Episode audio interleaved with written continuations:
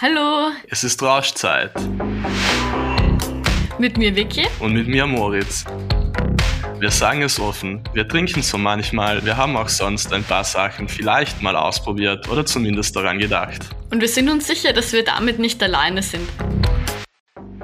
Darum haben wir uns gedacht, wir fragen einfach alles, was wir über berauschende Substanzen wissen wollten, aber uns nie getraut haben zu fragen, Leute, die sich tatsächlich damit auskennen.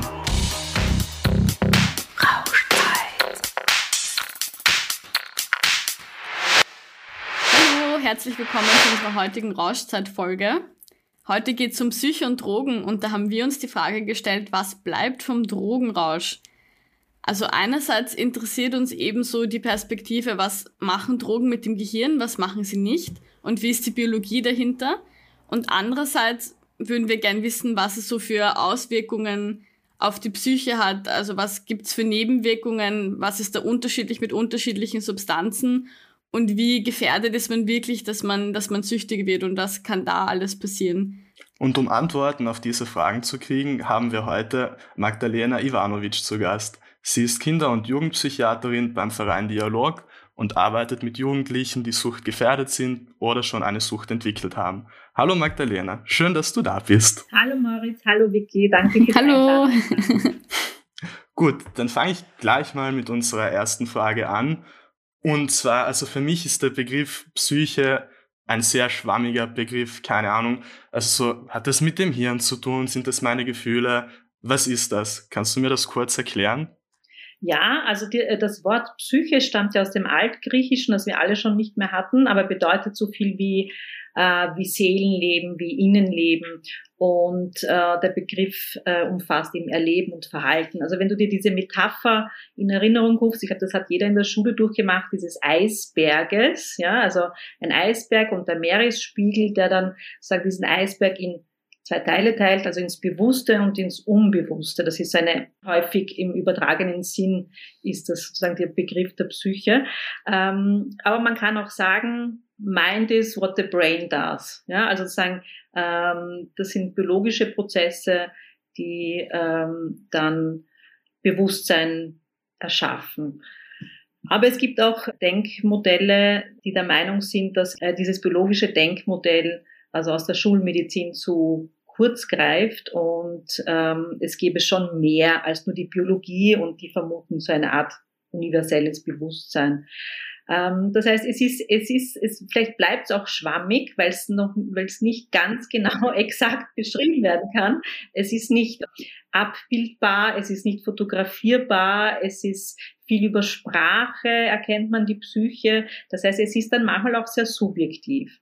Im Gegensatz zum Gehirn, wenn du jetzt sagst, das Gehirn ist ein Organ. Also das siehst du, das haben wir hoffentlich alle. Ja, wir haben es alle. Und ähm, es ist ein, ein neuroplastisches Organ, das heißt, dass das ganze Leben über werden neue Verbindungen auf und abgebaut. Das heißt, es ist unsere Hauptschaltzentrale, wo Sinneseindrücke, also zum Beispiel jetzt dich, Morris, wenn ich dich sehe, da über die Kamera, äh, das, das wird verarbeitet über unser Gehirn. Es werden Erinnerungen sortiert, neue Ideen gebracht und das Gehirn besteht aus Milliarden von Nervenzellen, die in Verbindung stehen und die miteinander kommunizieren, jetzt nicht so wie wir über Sprache, sondern über elektrische Impulse und über chemische Impulse, also über Botenstoffe. Weil die, über die Botenstoffe werden wir heute vermutlich noch äh, einiges hören, weil die ähm, über eben diese Botenstoffe werden angeblich Gefühle und Gedanken erzeugt.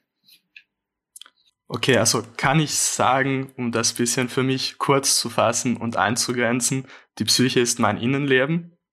Ja, würde ich schon, ja. Dein, ein komplexes Seelenleben, dein Innenleben, dein ganz individuelles, ja. Ich hätte noch eine Frage zur Hirnforschung. Also wir haben ja irgendwie in der Schule gelernt, dass sich das Gehirn ja mit der Zeit entwickelt und noch nicht ganz ausgereift ist, wenn man noch nicht erwachsen ist und dann noch nicht alle Synapsen irgendwie so funktionieren, wie sie dann später mal funktionieren. Und daher meine Frage, wie kann sich das denn auswirken, wenn man schon in sehr jungen Jahren, also als Jugendlicher oder als junger Jugendlicher Drogen konsumiert? Gibt es da Unterschiede zu Erwachsenen, die Drogen nehmen? Absolut. Ich finde, das ist eine sehr gute und sehr wichtige Frage, weil wenn wir uns die Pubertät anschauen, also das ist der äh, Beginn der Adoleszenzzeit, also wenn die ähm, Hormone einschießen, dann beginnt jetzt unter Anführungszeichen die Baustelle Pubertät, Gehirn. Also es ist wirklich ganz große Umbauprozesse finden da statt. Und äh, im Sinne von use it or lose it, das heißt, äh, das, was man braucht, wird gefestigt und das, was man nicht braucht, wird ausgemistet. Ja, also die graue Substanz geht, ein bisschen von der grauen Substanz geht verloren, weil Überflüssiges ausgemistet wird und, ähm, und manches wird ähm, sozusagen gefestigt. Und, und sozusagen das Ziel dieses Prozesses ist, ähm, dass man mit über 20, das ist ein sehr langer Prozess, ja, ein deutlich leistungsfähigeres Gehirn mit wirklich effizienten neuronalen Netzwerken hat. Und während dieser Umbauphase, das könnt ihr euch vorstellen, egal wo ihr jetzt, es gibt eh wieder viele Baustellen, ja, sieht, sieht man, da geht's echt chaotisch zu. Und genauso geht's äh, im Gehirn eines pubertierenden Jugendlichen auch zu. Das heißt, nicht alle Gehirnregionen reifen gleich schnell. Das heißt, wenn du dir ein Haus anschaust, äh, da ist ein Fenster drin, im ersten Stock ist noch kein Fenster drin. Das ist so ähnlich, ja. Ähm, und das Problem, das also das viele Eltern sehen, ist daraus zu führen, weil die diese Baustelle hinten beginnt, also hinten im Kopf und erst nach vorne geht. Das heißt, das Lustprinzip ist zuerst entwickelt, also Risikofreude, Stimmungsschwankungen, Aggressionen, alles, ja. Und der präfrontale Kortex, also das Vernunftsprinzip, das vorne im, im vorderen Kopf ist, also mit Vernunftsleistung, Vorsicht, Impulskontrolle, Handlungsplanung, das lässt sich Zeit.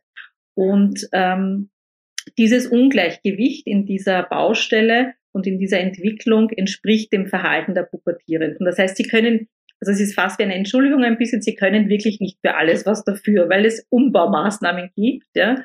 Aber, so wie du Vicky gesagt hast, diese erhöhte neuronale Plastizität, das, das ist wie Plastilin, also kann man sich so im übertragenen Sinn vorstellen, ja, macht natürlich auch dieses Gehirn, dieses Organ, dieses, diese Schaltzentrale auch besonders äh, sensibel für äußere Einflüsse, besonders sensibel, ja. Okay, also erstens mal mit dieser Erklärung bin ich recht froh. Das erklärt jetzt einige Handlungen, die ich in meiner, die ich in meiner Jugend gebracht habe. Da fühle ich mich nicht mehr so schlecht dafür. Und ähm, zweitens wäre jetzt dann meine Frage, wie beeinflussen dann verschiedene Drogen die Psyche? Also was, was sind Drogen? Drogen sind psychoaktive Stoffe. Das heißt, das sind Substanzen, äh, die ich von außen einnehme, die die Blut-Hirn-Schranke, das ist so wie sein körpereigener Firewall, könntest du sagen, ja, überwinden. Äh, und die, diese Blut-Hirn-Schranke ist da, damit nicht alle Bakterien, nicht alle Viren sofort ins Gehirn kommen. Ja, das ist ganz speziell. Aber die meisten psychoaktiven, äh, also die alle psychoaktiven Substanzen, sonst wären es nicht psychoaktiv, überwinden diese Blut-Hirn-Schranke und äh, greifen dann in so wirklich sehr komplexe hirnphysiologische Vorgänge der Psyche ein. Ähm, wenn, ähm, wenn man jetzt sagt, ähm, wieso, wieso, ich meine, wieso nimmt das jemand, dann muss man auch verstehen, dass wir als Menschen, wir sind ja soziale Wesen und das, was uns antreibt, ist wirklich ein ständiges Verlangen nach Belohnung. Ja, also das hat uns auch dazu gebracht, dass wir 2021 alle noch irgendwie leben, ja, weil ähm, also das Belohnungssystem wird mit Hilfe eines Botenstoffes, eben eines, eines Teilchens im Gehirn, äh, das Dopamin heißt, und das wird aktiviert. Ähm, und das aktiviert das Belohnungssystem in unserem äh, Kopf und führt dazu, dass wir uns wohlfühlen, dass wir uns entspannen, dass wir äh, das immer wiederholen, dass wir immer wieder essen, dass wir Körperkontakt haben, dass wir äh, Sex haben, dass wir uns fortpflanzen und so weiter. Ja, das ist dieses ähm, das Belohnungssystem. Und ähm, wenn wir uns jetzt anschauen, die natürliche Belohnung, also zum Beispiel, ich gehe mit Moritz mit der Wiki Pizza essen, ja, und dann wird euer Dopamin um ungefähr nur 100 Prozent erhöht, ja. Wenn ihr jetzt aber Cannabis raucht, dann wird es um 200 Prozent erhöht. Und wenn ihr glaubt, na, das ist noch immer zu wenig und ihr Kokain nehmt, dann wird dieses Dopamin, die Freisetzung dieses Dopamins um 1000 Prozent erhöht. Das heißt, die Pizza bleibt liegen mit mir und das Kokain hat sicher gewonnen. Ja, und ähm, das Verlangen nach diesen belohnenden Substanzen wird äh, dadurch stärker, also wenn wir jetzt Substanzen hernehmen, weil es ja auch Anpassungsprozesse gibt dann in diesen Strukturen. Und das führt dazu, dass eine Sucht überhaupt entstehen kann. Ja, und dass du eine verminderte Kontrolle hast mit diesem Umgang mit dem Suchtstoff. Aber kann man dann so zusammenfassen, dass je mehr Dopamin man bekommt durch die Substanzen, desto gefährlicher ist es, dass man schnell abhängig wird? Das ist, äh, hast du zum Teil recht, je schneller die Substanz anflutet, ja, also jetzt, wenn wir jetzt zum Beispiel äh, das Heroin hernehmen, das ist ein Opiat, das ist ein Schmerzmittel, das konsumieren manche Konsumenten auch IV, also das heißt mit Nadel, also sie setzen sich die Nadel in die Vene und es kommt sofort in den Blutkreislauf und innerhalb von ganz kurzer Zeit, Sekunden, Minuten, äh, übertritt das die Blutchenschranke und je schneller es anflutet, desto größer ist dieses, ah, ja, desto größer ist dieses, diese Euphorie, dieses, dieses, dieses Belohnungsgefühl. Ähm, Wenn ich erst das schlucken muss und das über die, über den Magen geht, den Darm geht, desto weniger Belohnung habe ich. Das heißt eben, die Pizza hat nicht so viel an Dopaminausschüttung wie jetzt etwas, was ich inhaliere oder IV nehme oder sonst irgendwie schneller ins Gehirn bekomme. Also du sprichst jetzt hier davon, dass Drogen also mir Dopamin geben und darum fühle ich mich dann super. Aber man hört ja auch so oft, keine Ahnung, oder es ist ja auch so, dass Drogen negative Effekte mit sich ziehen. Und zum Beispiel habe ich da vom Begriff der drogeninduzierten Psychose gehört.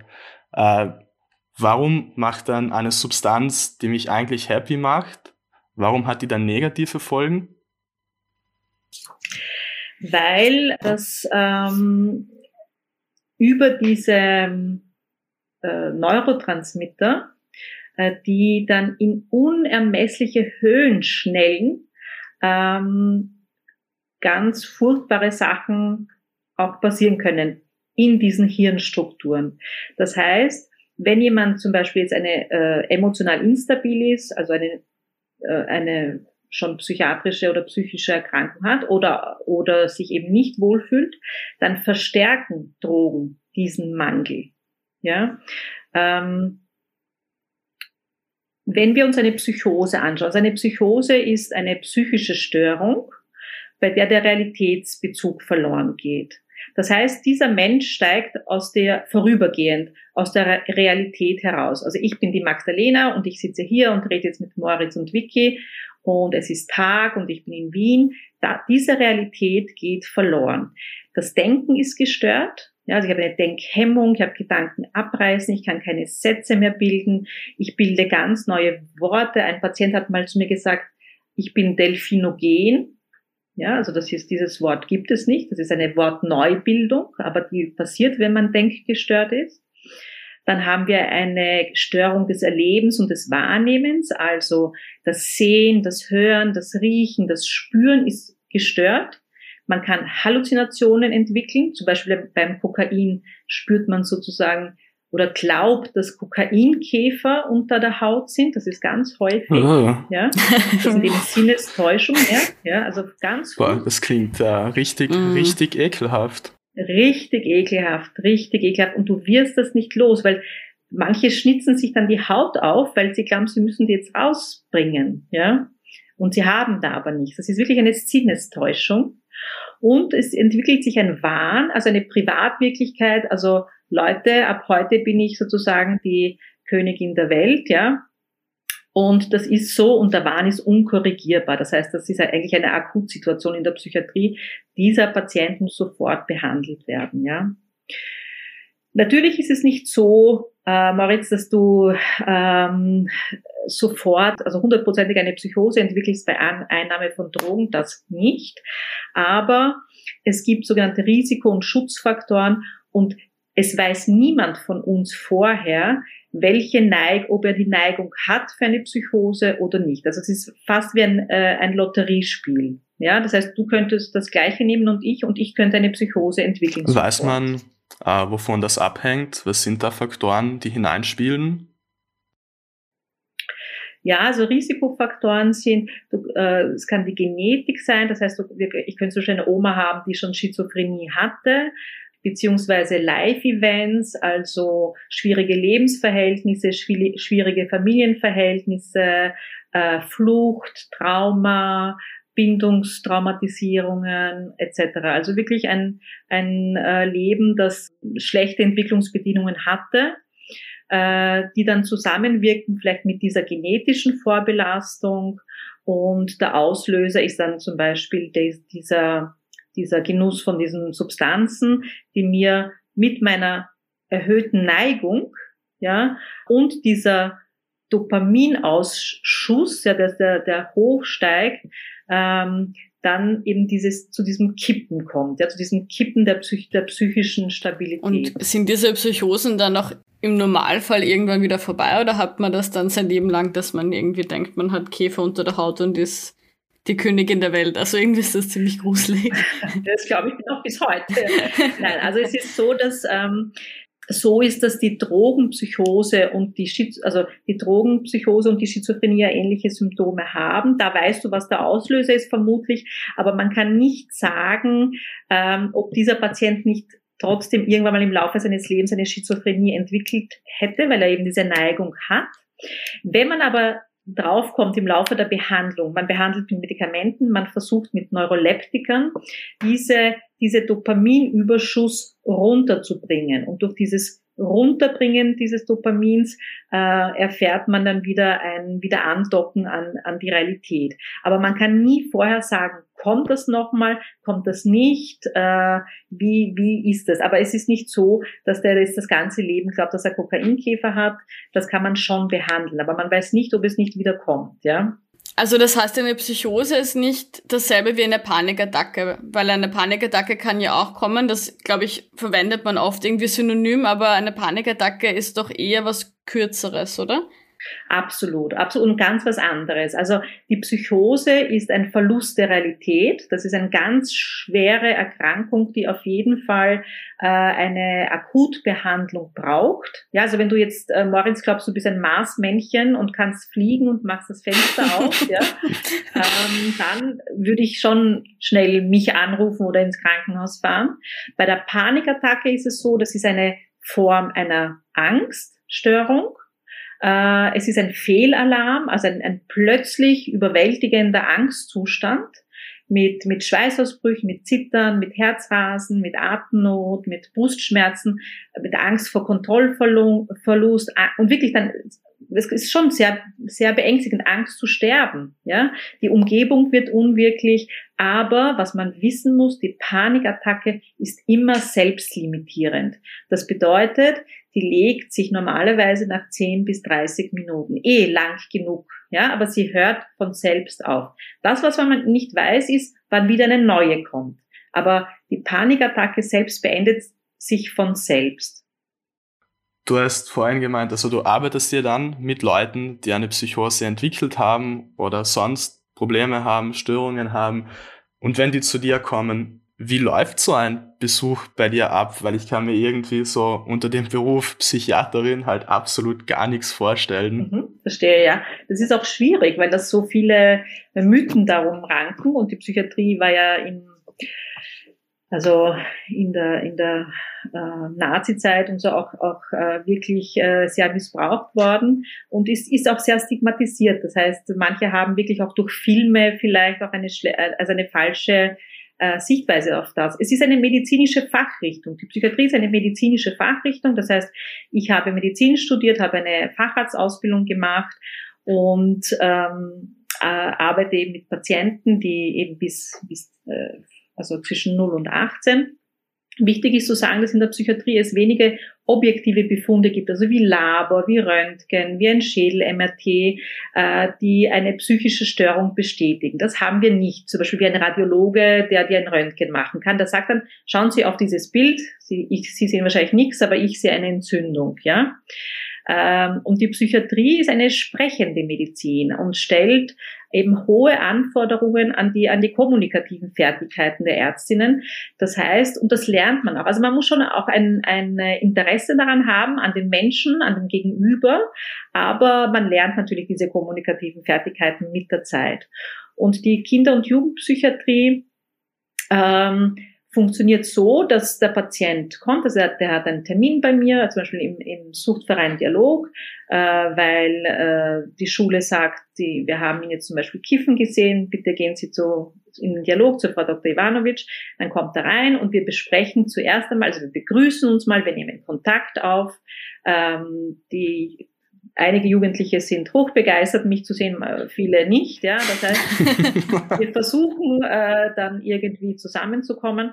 Und dann frage ich auch, was ist denn, was ist denn das Thema? Was ist die Vorgeschichte? Das ist die sogenannte Anamnese. Ja, also ähm, manche sind irritiert, weil ich wissen will, ob die Geschwister haben oder was die Mama beruflich macht. Aber das ist so ein Plaudern, wo du aber auch schon wichtige Informationen bekommst.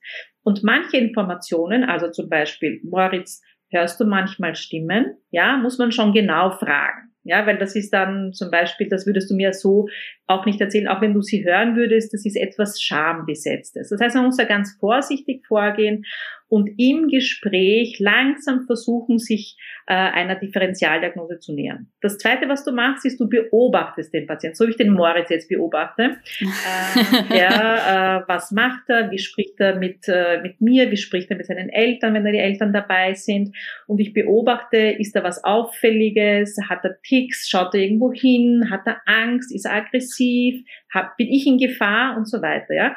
Und das Dritte, was man dann macht, ist, man schickt den Patienten auch noch zu Untersuchungen. Also man macht ein Blutbild, vielleicht auch ein EEG, schaut sich an, äh, könnte das eine körperliche Störung sein, die sich psychiatrisch zeigt, zum Beispiel eine Schilddrüsenüberfunktion oder eine, Unter eine Unterfunktion ähnelt zum Beispiel einer Depression ja, im Verhalten.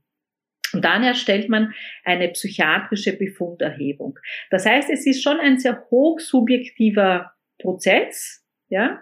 Äh, jedoch äh, hat man als in dieser Ausbildung, in dieser psychiatrischen Ausbildung schon auch sehr konkrete Tools in diesen psychiatrischen Befunderhebung, die du erfragst. Und dann musst du ganz viel sehen, ganz viel, ganz viel, ganz viel sehen, damit du ähm, dann auch unterscheiden kannst, ist es jetzt das oder ist es jetzt das. Also ich, wir beißen nicht, wir sperren nicht ein, wir, wir fixieren nicht, wir entführen nicht äh, und ähm, es sind einfach Gespräche. Mich würde noch interessieren, also kommen nur Leute zu dir, die schon irgendwie manifestiert ein Problem haben oder wird das auch so präventiv gemacht, einfach wenn, keine Ahnung, wie du gesagt hast, in der Schule, es wird was gesehen und dann einfach mal so präventiv zu dir geschickt? Passiert das auch? Ja, ja, also das ist äh, eigentlich ist die ist die Funktion der Kinder- und Jugendpsychiatrie äh, schon auch die Prävention, also die Vorbeugung von Erkrankungen oder die Vor Vorbeugung von möglichen Krisen. Ähm, äh, nur sind wir im Moment leider nicht sehr viele Kinder- und Jugendpsychiaterinnen, äh, weder in der freien Wildbahn noch irgendwo angestellt, weil ähm, weil das eben noch so ein junges Fach ist. Deshalb ist die Prävention, die Vorbeugung ähm, eher weniger wir sind eher wirklich die Feuerlöscher. Also in, in den häufigsten Fällen kommen hochmanifeste äh, Störungen oder Probleme mit den, also die die Jugendlichen haben. Und da machen wir Diagnostik und Therapie. Aber Prävention wäre eigentlich ganz, ganz, ganz wünschenswert, damit du gar nicht erst in irgend sowas reinkommst, ja. Du hast ja vorher erwähnt, dass zum Beispiel Jugendliche zu dir geschickt werden, die in der Schule beim Kiffen erwischt wurden. Ähm, da ist meine Frage, dass ja also ich weiß nicht, ob das ein Mythos ist, aber man hört zumindest, dass das THC heutzutage viel stärker ist als früher und öfter zu Psychosen führt. Würdest du das bestätigen? Oder ist das also, nur. Ich, Laut Studien ist es schon so, ähm, dass in den vergangenen zehn Jahren, also das sagen die aus, dass in den vergangenen zehn Jahren der Anteil dieses Hauptwirkstoffes, dieses äh, Tetrahydrocannabinols in den, in der Cannabis, äh, in den Cannabisprodukten äh, schon deutlich angestiegen ist. Also das sieht man schon und dass die bei Menschen, die schon eine Neigung haben oder die sehr dünnhäutig sind oder die sehr äh, vulnerabel sind, sehr wohl äh, ordentliche Psychosen auslösen können, ja, doch. Ähm, weil wir jetzt gerade so in die Richtung verschiedene Substanzen gehen, so die gängigen Partydrogen, die ich jetzt kenne, die ich mal gesehen habe, irgendwo, sind so MDMA, Cannabis, eben Kokain, Amphetamin, Ketamin. Kann man da irgendwie eine Abstufung machen, welche gefährlicher sind in Bezug auf die Entwicklung einer Psychose? Äh, grundsätzlich ist es ja so, dass die alle eben über das Chaos in den Botenstoffen funktionieren. Also über die Dopaminerhöhung, über die Serotoninerhöhung und ähm, dadurch ähm, dieses Wohlbefinden macht akut, aber auf die lange Zeit äh, führen sie alle, alle zu also manifesten psychiatrischen Störungen. Meistens ist es die Depression oder die Psychose, weil die, die, wenn du dir vorstellst, der Speicher, ja, du hast einen Speicher und da drinnen sind diese ganzen Substanzen, Noradrenalin, Serotonin, Dopamin und durch diese äh, Substanzen ähm, schießt du dir alles heraus, ja, und bist dann sozusagen wie leer in diesem Speicher. Das heißt, nach diesen Kick oder nach dieser Einnahme, wenn das abflaut dann, fällst du relativ tief nach unten, weil, weil du physiologisch äh, keine Neurobotenstoffe mehr hast, die dich da abbremsen. Das heißt, grundsätzlich haben alle auch, also auch LSD, auch also Halluzinogene, Alkohol, also auch die äh, legalen Mittel, Cocaine, Crystal Meth, das sind diese Upper, ja, Ecstasy, MDMA ist ja ein Amphetamin, das durchdringt ganz leicht die Blutchenschranke und flutet wirklich in einer halben Stunde an. Ja, und die sind im zentralen Nervensystem. Und das im, im zentralen Nervensystem setzt es Serotonin, Noradrenalin und Dopamin frei und äh, hemmt es auch am wieder, auf der Wiederaufnahme. Das heißt, innerhalb der Zellen, so wie gesagt, kommt es zu einem ganz starken Serotoninmangel. Und äh, es gibt diese Serotonin-Hypothese, das ist nicht die einzige, das ist nicht der einzige Grund, aber wir wissen, dass auch ein, ein Serotoninmangel oder ein Ungleichgewicht zu einer Depression führt. Ähm, das heißt, je häufiger du die MDMA nimmst, eben gegen die Depression manchmal, das ist manchmal auch eine Selbstbehandlung, ja, umso mehr fällst du hinein. Ja, und das ist das Problem. Ich hätte noch eine andere Frage zu diesen Nebenwirkungen, die vielleicht noch nicht so langfristig sind. Weil was ich so gehört habe, wenn man MDMA nimmt oder andere Partydrogen, dann ist es ja oft so, dass es einem dann die Tage danach schlecht geht. Also da gibt's verschiedene ähm, Bezeichnungen, so Emo-Kater oder Suicide Tuesday. Die Idee von Moritz und mir war, dass es so heißt, weil das einfach dann so lange danach dauert, nach dem Wochenende, aber ich weiß nicht genau. Vollkommen richtig, ja. Das heißt genau äh, erkannt, ja. Das heißt, wenn du am, zum Beispiel am Samstag äh, irgendwelche Substanzen nimmst und dir alles raushaust, ähm, das wirkt ja dann noch eine Zeit nach, dann also du hast dieses euphorische Stadium, dann hast du das Rauschstadium. Das ist bei jedem natürlich ein bisschen unterschiedlich, kommt immer darauf an, wie viel du nimmst, was du nimmst, mit was es versetzt ist und wie vulnerabel du bist. Das heißt, es spielen schon ein paar Risikofaktoren eine Rolle, aber du kommst ganz sicher in die dritte Phase, in die depressive Phase. Und diese Suicide Tuesday hat ja bedeutet, dass sich die Leute dann sozusagen, wenn sie sehr häufig chronisch konsumiert haben und das Gehirn schon ges ordentlich geschädigt war, dass sie, dass sie dann von der Depression starke Selbstmordgedanken bekommen haben. Okay, also das hat wirklich so eine Hintergrundgeschichte. Ich dachte, das ist nur so eine so ein Name. Nein, nein, das hat, weiß ich, das sind immer die, das hat immer irgendwo einen Beginn, irgendeinen Sinn. Ne? Ja, nein, nein, eh, na, spannend auf jeden Fall. Das klingt jetzt alles irgendwie sehr traurig und äh, auch sehr gefährlich. Ähm, und da jetzt meine Frage, also vielleicht will man ja trotzdem Drogen konsumieren und ist sich diesen Risiken ja bewusst. Also wann kann ich denn überhaupt safe Drogen konsumieren? Worauf soll ich achten irgendwie? Ja, das beraten wir natürlich auch die Patienten, weil äh, es ist nicht so, dass ich da zaubere in diesen Gesprächen und sage, so jetzt bist du bei mir und ab heute ist, ist dein Leben anders und du nimmst nichts mehr. Also das, ich meine, wäre eh schön, ja, aber es, leider funktioniert das nicht. Ähm, das heißt, äh, wir, wir beraten in der wir sind schon akzeptanzorientierend, weil sonst würden die Jugendlichen nicht zu uns kommen. Das heißt nicht, dass wir das gut finden, dass die konsumieren, aber äh, um da äh, an die heran, also sagen in Beziehung zu treten und zu verstehen, wieso, wie, was ist der Grund des Konsums, sind es wirklich nur ein äh, im Sinne eines ähm, ähm, Partyrausches und Ausprobierens oder ist es ist mehr dahinter und es ist eher eine Selbstmedikation? Das sind doch noch zwei sehr unterschiedliche Indikationen für einen Konsum. Ähm, aber wir sagen immer, wenn es eine Gruppe gibt, ähm, wenn es äh, soll einer gewählt werden, der nichts nimmt, der dann Hilfe holen kann. Sollte jemandem das Herz stehen bleiben oder sich erbrechen und nicht mehr drehen können, ähm, wenn jemand in eine Psychose kommt und äh, sozusagen den Realitäts, die Realität verliert, bitte Rettung holen. Nicht rausstellen vor die Tür, vor die Haustür und sagen, den kennen wir nicht, sondern wirklich Rettung holen äh, Hilfe holen. Also einer muss immer dabei sein, der ähm, nicht so viel konsumiert. Wenn man was konsumiert, immer mit der Hälfte der Hälfte von der Hälfte beginnen. Also ganz unten. Genauso wie wir auch therapieren in der Schulmedizin. Wir würden nie anfangen, wenn du jetzt zum Beispiel Vicky Kopfschmerzen hast, dass ich dir 5000 Milligramm Aspirin gebe und man denkt, naja, damit es wirklich mal wirkt, ja.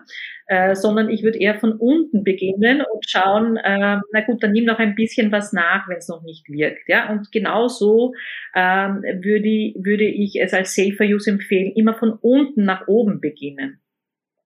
Und äh, das andere ist, ist sich schon damit auseinanderzusetzen, ähm, in welcher Stimmung bin ich. Bin ich in einer depressiven Stimmung und gehe mit den Leuten weg und will das eigentlich gar nicht, weil ich eigentlich zu Hause bleiben will und mich eigentlich mit mir selbst beschäftigen will, aber ich mache es halt, weil ich weiß, ich kann dort konsumieren und dann geht's mir besser. Das ist manchmal ein, ein Trug, ja, weil manchmal ist es so, dass die äh, Substanzen eher die Grundstimmung erhöhen und man hat dann einen Bad Trip. Ja, also man hat dann wirklich äh, Albträume, also, also Alb, so, so wie Albträume und die kommen dann immer wieder mit Flashbacks.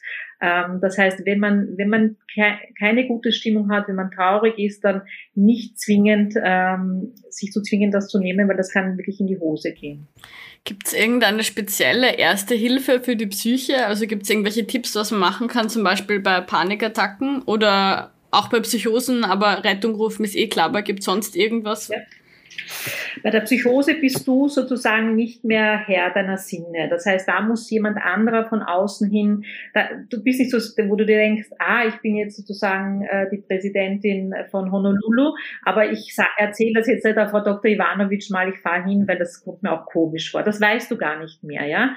Du bist unkorrigierbar. Du hast einen Wahn und glaubst, es ist so. Das heißt, da brauchst du eine zweite Person, die dich in ein Krankenhaus äh, bringt. Bei der Panikattacke ist es an, ein bisschen anders. Ähm, da würde ich mir wirklich so SOS-Tipps zulegen. Atmen kontrollieren, so banal das klingt. Ja, die, in der Panikattacke fängst du an, sehr flach zu atmen. Vielleicht hast du schon mal von der Hyperventilation gehört, so so wie bei der Geburt von Kindern, ja, ähm, da fängst du so an zu atmen. Äh, und das Beste ist zum Beispiel in ein, nicht in einen Plastiksackel, da kannst du auch noch ersticken, sondern in einen Papiersackel reinatmen, ja, zumachen und das, was du ausatmest, wieder einatmen, damit sozusagen der Körper nicht glaubt, du bist im Todeskampf, ja. Also Atmen kontrollieren, bewusst dir innerlich sagen, stopp Stopp oder ein Stoppzeichen dir malen, überall aufheben und das verinnerlichen, dieses Stoppzeichen, ja, dann, man weiß ja, die, äh, die Angst baut ja irrsinnig viel Adrenalin auf. Das heißt, wenn es geht, äh, Kniebeugen machen, Hampelmänner machen. Natürlich kannst du das jetzt nicht, äh, wenn du in der Straßenbahn bist, das geht nicht, ja, dann würde ich eher so Fäuste ballen, entspannen, Fäuste ballen, entspannen. Also so, dass du irgendein Ventil hast, wo dieses Adrenalin abgelenkt wird, ja. Und dann natürlich versuchen zu erden, nicht wegzulaufen, stehen bleiben, Füße am Boden. Ich sitze hier, ich spüre den Sessel und Gedanken umlenken. Aber da, das muss man üben. Das ist wie bei der Meditation oder bei Sachen, die man halt einfach üben muss, damit sie dann schneller kommen. Das ist, äh, das, dazu muss man sich entscheiden irgendwann mal und das üben. Aber grundsätzlich ist die Atmung ganz wichtig am Anfang, ja. Kann man denn überhaupt Drogen konsumieren, wenn man irgendwie schon eine psychische Erkrankung hat oder irgendwelche Medikamente nimmt oder kann es da zu ganz argen Wechselwirkungen kommen? Also können schon. Also das äh, du bist auf jeden Fall fähig, was zu holen und sowas einzugreifen. ich wollte ich wollte dich fragen, ob du das jemanden raten würdest, weil das würdest du wahrscheinlich nicht tun. ja. Bitte schau, ob Kokain ein bisschen besser hilft als das Antidepressivum. Nein, also ähm, das würde ich eben auch nicht raten und ich würde es auch sonst nicht raten, weil ähm, weil wir ja wenn wir zum Beispiel ein Antidepressivum hernehmen, zum Beispiel ein Serotonin-Rückaufnahmehemmer, ja, da sozusagen dir dein eigenes Serotonin versucht in einen Gleichgewicht zu bringen, damit sozusagen der Antrieb wieder da ist, die Stimmung wieder da ist und du entängstigt bist. Aber wenn du dir vorher alles Serotonin rauspfeifst aus dem Kopf, dann, dann bringt diese Tablette auch nichts mehr, sondern kann nur zu noch mehr Nebenwirkungen führen ja, dass das Herz wahnsinnig schlägt, dass du Panikattacken bekommst, dass du zitterst, dass du Herzrasen bekommst und, und, und, und, und. Das heißt, Medikamente und Substanzen, die eben äh, in diesen ganzen Stoffwechsel hineingreifen, würde ich absolut, ist kontraindiziert in Wirklichkeit, ja. Ähm, ich kenne das Beispiel von, wenn Leute sich die ganze Nacht über extrem viele aufputschende Substanzen reingezogen haben, so extrem viel Speed oder Kokain, was auch immer, und dann irgendwann am Morgen nach der Afterparty nach Hause gehen, dann können die ja tendenziell nicht einschlafen, eben weil viele Amphetamine und sowas. Und da werden dir dann oft so Schlafmittel eingenommen, also um wieder runterzukommen. Ist das auch schlecht? Sollte man das auch absolut nicht machen? Äh, ja, würde ich schon sagen, nämlich aus folgendem Grund. Ich meine, ich verstehe schon, dass sie zur Ruhe kommen wollen, ähm, weil das eigene Gehirn ist, die, die äh, Bremse im eigenen Gehirn ist natürlich durch diese Substanzen ausgeschaltet. Ähm, die trinken zu wenig, sie ähm, äh, geben keine Ruhe, haben manchmal schon über 40 Grad, ist der Körper auf 40 Grad aufgeheizt, ja, und sie, äh, und das, die Gefahr ist natürlich, dass sie da zusammenbrechen und auch versterben können. Aber diese Wahrnehmung ist ausgeschaltet durch das MDMA zum Beispiel. Das heißt, ich verstehe schon, dass sie zur Ruhe kommen wollen, nur äh, diese Schlafmittel, die sie dann meistens verwenden, also die Patienten, die äh, ich kenne, äh, sind vom Benzodiazepin-Typ und das sind Medikamente, die wiederum eine Sucht, äh, also suchtfördernd sind. Von den, von den Tabletten selbst äh, kann man süchtig werden. Das heißt, das wäre auch eine Selbstmedikation, die absolut in die Hose geht. Was sind so Warnzeichen deiner Meinung nach, wo man selber schon bei sich merken kann oder auch bei anderen, dass die vielleicht Unterstützung bräuchten von einem Psychiater oder einer Psychiaterin, wenn es jetzt um eine Abhängigkeit geht ähm, von einem Drogenkonsum? Also auf jeden Fall ähm, würde ich ähm, ähm, mir anschauen, wie, wie schaut, wie sind die Funktionen dieses, dieses äh, Freundes oder dieses Menschen. Also der war früher, hat viele Interessen gehabt, ist rausgegangen, hat Freunde gehabt, hat Hobbys gehabt und das wird weniger. Also das, die Schule, es gibt einen Leistungseinbruch. Da würde ich schon fragen, äh, welche Funktion hat diese Droge und wieso hat die den ersten Platz eingenommen? Ja, wieso hat diese Substanz oder mehrere Substanzen sind wichtiger als, als äh, Freunde, Eltern, weggehen, also halt die ganz üblichen Sachen, die Jugendlichen machen, ja, und die werden, die kommen dann in den Hintergrund. Und da würde ich schon nachfragen, ist es wirklich das, was du willst? Ähm, ihr sprecht gerade von Abhängigkeit. Was ist überhaupt eine psychische Abhängigkeit? Also eine, äh, eine psychische Abhängigkeit ist ähm, ein, ein, ein, ein übermächtiges und äh, unwiderstehliches Verlangen, nennt auch Craving. Das, äh, die Symptome sind so Unruhe, Getriebenheit, Gereiztheit, ähm, im Schlaflosigkeit. Ähm, nur bei, die Abhängigkeit besteht nur unter Anführungszeichen im Kopf. Ja, im Gegensatz zur körperlichen Abhängigkeit, ähm, da gewöhnt sich der Körper mit der Zeit auf die, äh, an die Einwirkung dieses äh, Suchtmittels und bildet eine Toleranz aus. Das heißt, äh, der Körper braucht immer höhere Dosen, um diese ursprüngliche Wirkung zu erreichen. Äh, und wenn jetzt diese Dosis ausbleibt, dann treten zum Beispiel bei den Opiaten heftige Entzugserscheinungen aus, also Unruhe, Gereiztheit, Schwitzen, Übelkeit, Durchfall, Zittern, Schmerzen, vor allem Schmerzen. Wenn du Schmerzmittel nimmst und die dann weglässt, dann kommen Schmerzen. Und die Dosissteigerung und das Auftreten von Entzugserscheinungen ist die körperliche Abhängigkeit und die psychische Abhängigkeit ist das Craving, also das unfassbare Verlangen. Aber das heißt so, um uns jetzt bisschen zu einem Schluss zu kommen und unsere Eingangsfrage, was vom Drogenrausch übrig bleibt, zusammenzufassen, hätte ich jetzt so mitgenommen, dass das halt auch sehr unterschiedlich ist natürlich und von verschiedenen Faktoren abhängt, die man aber oft eigentlich im Vorhinein gar nicht weiß. Und es kann halt eben, also was zuerst bleibt, ist so dieses sehr schlechte Gefühl, wenn irgendwie der Dopaminspiegel wieder unten ist und was halt schon langfristig passieren kann, sind eben verschiedene psychische Erkrankungen, die halt kommen können man muss sich diesen Risiken bewusst sein. Und ähm, wenn man ähm, noch genug Vernunft hat, um das zu entscheiden, weil manche, wie gesagt, behandeln sich selbst und äh, denken sich, bevor ich nochmal in so eine Angst oder in eine Depression komme, nehme ich das lieber. Ähm, würde ich wirklich ganz dringend empfehlen, kommt in die Suchthilfe, in den Dialog, und besprecht es wenigstens. Wir machen, wir, wir begegnen den Jugendlichen auf Augenhöhe und hören uns wirklich an, was, was, was ist das jetzt? Was ist das Problem? Und wie können wir euch da unterstützen? Gut, dann danke für deinen Input, Magdalena. Also ich habe mir jetzt irgendwie mitnehmen können, dass die Psyche, man redet zwar nicht so oft drüber, über so das Innenleben der Personen und was sich so im Gehirn abspielt, aber es klingt doch schon sehr verletzlich und schützenswert für mich. Ich weiß nicht, wie es dir gegangen ist, Moritz.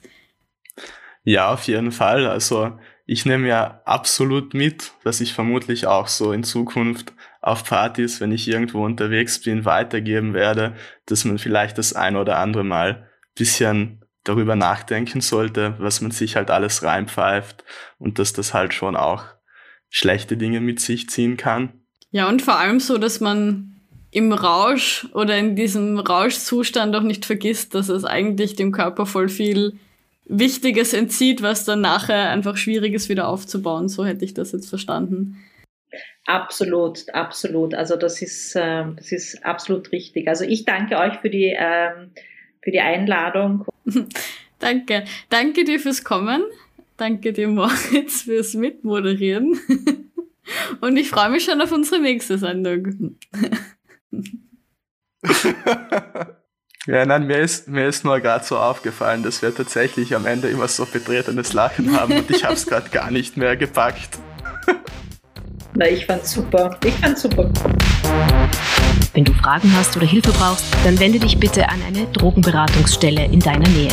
Adressen und Links für Wien findest du hier bei den Infos zu dieser Folge.